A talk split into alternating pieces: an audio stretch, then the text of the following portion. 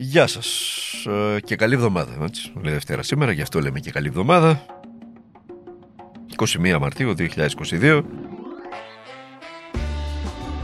Είμαι ο Δημήτρης Χατζηνικόλας και ακούτε νο, το καθημερινό podcast του Τμήματος Πολιτικών Ειδήσεων του Ντοκουμέντο. Γιατί η μείωση της κατανάλωσης οφείλεται και σε ψυχολογικούς λόγους. Όταν ακούς για πόλεμο κάθε μέρα στα κανάλια, σε όλο τον πλανήτη Γη και θα πούμε μικρότερο από εμά, η κατανάλωση πέφτει. Μα ο Γιατί άλλος δεν- κάνει ο άλλος, Έχετε την εντύπωση μαζεύεται. ότι δεν βάζει βενζίνη και δεν παίρνει πετρέλαιο για ψυχολογικούς Κύριε λόγους; Παράκη, κύριε Επειδή είναι Παράκη, ακριβά δεν η παίρνει. οικονομία είναι ψυχολογία. Ξεκινήσαμε με έναν ευχάριστα δυσάρεστο τρόπο. Φαντάζομαι καταλάβατε τι εννοώ. Έτσι. Ακούσατε τον αντιπρόεδρο της καρδιάς μας. Είναι το βίντεο της ημέρας. Το ηχητικό της ημέρας αν θέλετε. Είχε πάει στο... στην πρωινή εκπομπή του Αντένα, στον Γιώργο Παπαδάκη. Και τον ακούσατε τι ακριβώς είπε. Μεταξύ άλλων, γιατί είπε πολλές ομορφιές πάλι. Πολλά ωραία πράγματα. Ε, ε, ίσως από ένα σημείο και μετά δεν έχει πλέον καμία σημασία τι λέει ο Άδωνος Γεωργιάδης ε, έχει σημασία να αναρωτηθούμε όλοι μας ε, τι έχει συμβεί σε αυτόν τον τόπο. Πώς νομιμοποιήθηκε ο άνθρωπος αυτός ε, να κατέχει τόσο κορυφαίες θέσεις. Να αποφασίζει για το μέλλον των παιδιών μας και του τόπου από αυτές τις θέσεις.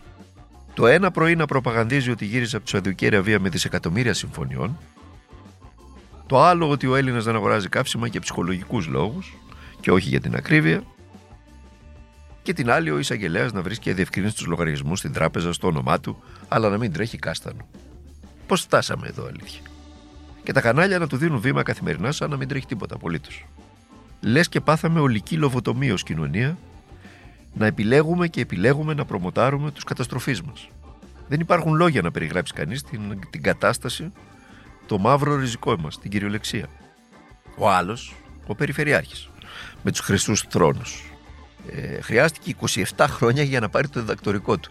Ο, μένουμε στην αποκάλυψη της χθεσινής αυγής ότι το διδακτορικό του 130-132 σελίδες μην σας προκαλεί εντύπωση ε, που είναι τόσες πολλές σελίδες για ένα διδακτορικό ε, συνήθως στην ιατρική μπορεί να συμβαίνει αυτό ε, μένουμε στο γεγονός ότι η Αυγή εντόπισε εκτεταμένη λογοκλοπή στο, στο διδακτορικό του επί της ουσίας είχε κάνει copy-paste δηλαδή αποσπάσματα από άλλους συναδέλφους του, στα οποία δεν υπήρχε ούτε μία παραπομπή, έτσι.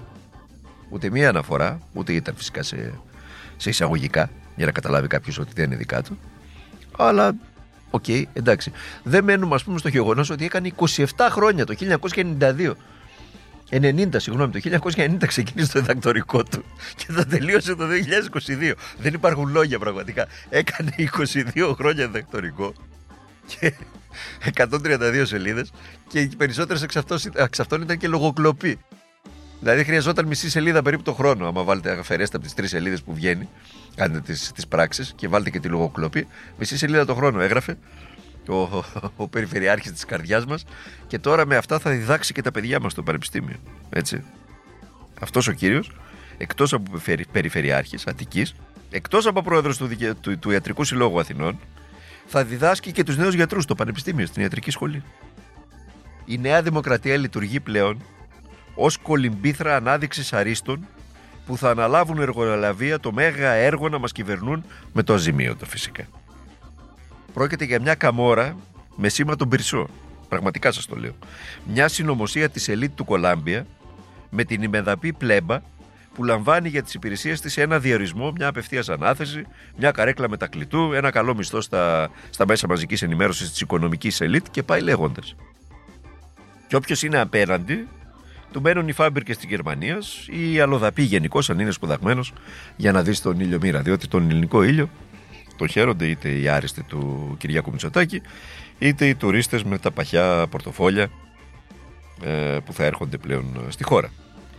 Πρωινάδικα, celebrities, πανελιτζούδες, άριστοι μανατζαρέοι, CEO της συμφοράς, κάτοχοι offshore, πάσης φύσεως λαμόγια, μπαταχτσίδες του κρατικού και τραπεζικού χρήματος, από όλα έχει ο Μπαχτσές. Περάστε κόσμο κανονικά.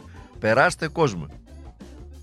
Και όλοι αυτοί παίρνουν τα νομίματά τους, βουτάνε στην κολυμπήθρα της Νέας Δημοκρατίας και αναγεννώνται ως εθνικοί σωτήρες υπό την κάλυψη των μέσων μαζικής ενημέρωσης της οικονομικής ελίτ της χώρας.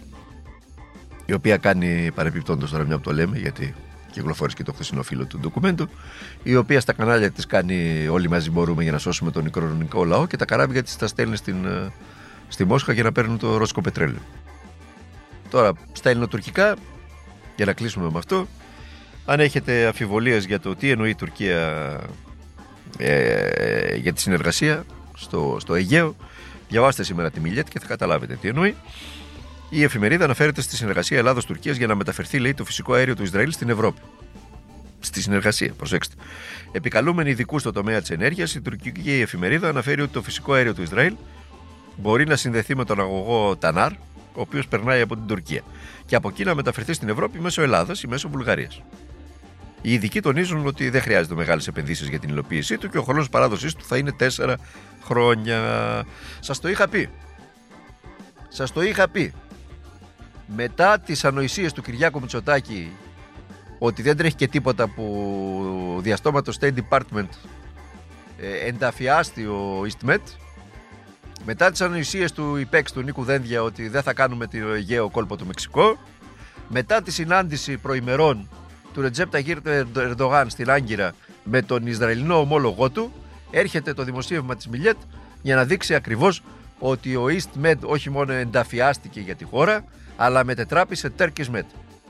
Τα, το φυσικό αέριο της Νοτιοανατολικής Μεσογείου όπως το ήθελε ο Ερντογάν το φυσικό αέριο της Αιγύπτου της Ισραήλ και της Κύπρου από τα κοιτάσματα Αφροδίτη, Ζόρ και Λεβιάθαν θα μεταφερθεί μέσω Τουρκίας στην υπόλοιπη Ευρώπη. Και εμείς θα πάρουμε το χρυσό βατόμουρο. Γιατί τα δώσαμε όλα στους Αμερικανούς και όχι μόνο δεν πήραμε τίποτα, αλλά μας τελείωσε και το περίφημο σχέδιο για το εθνικό στόχος για τον EastMed.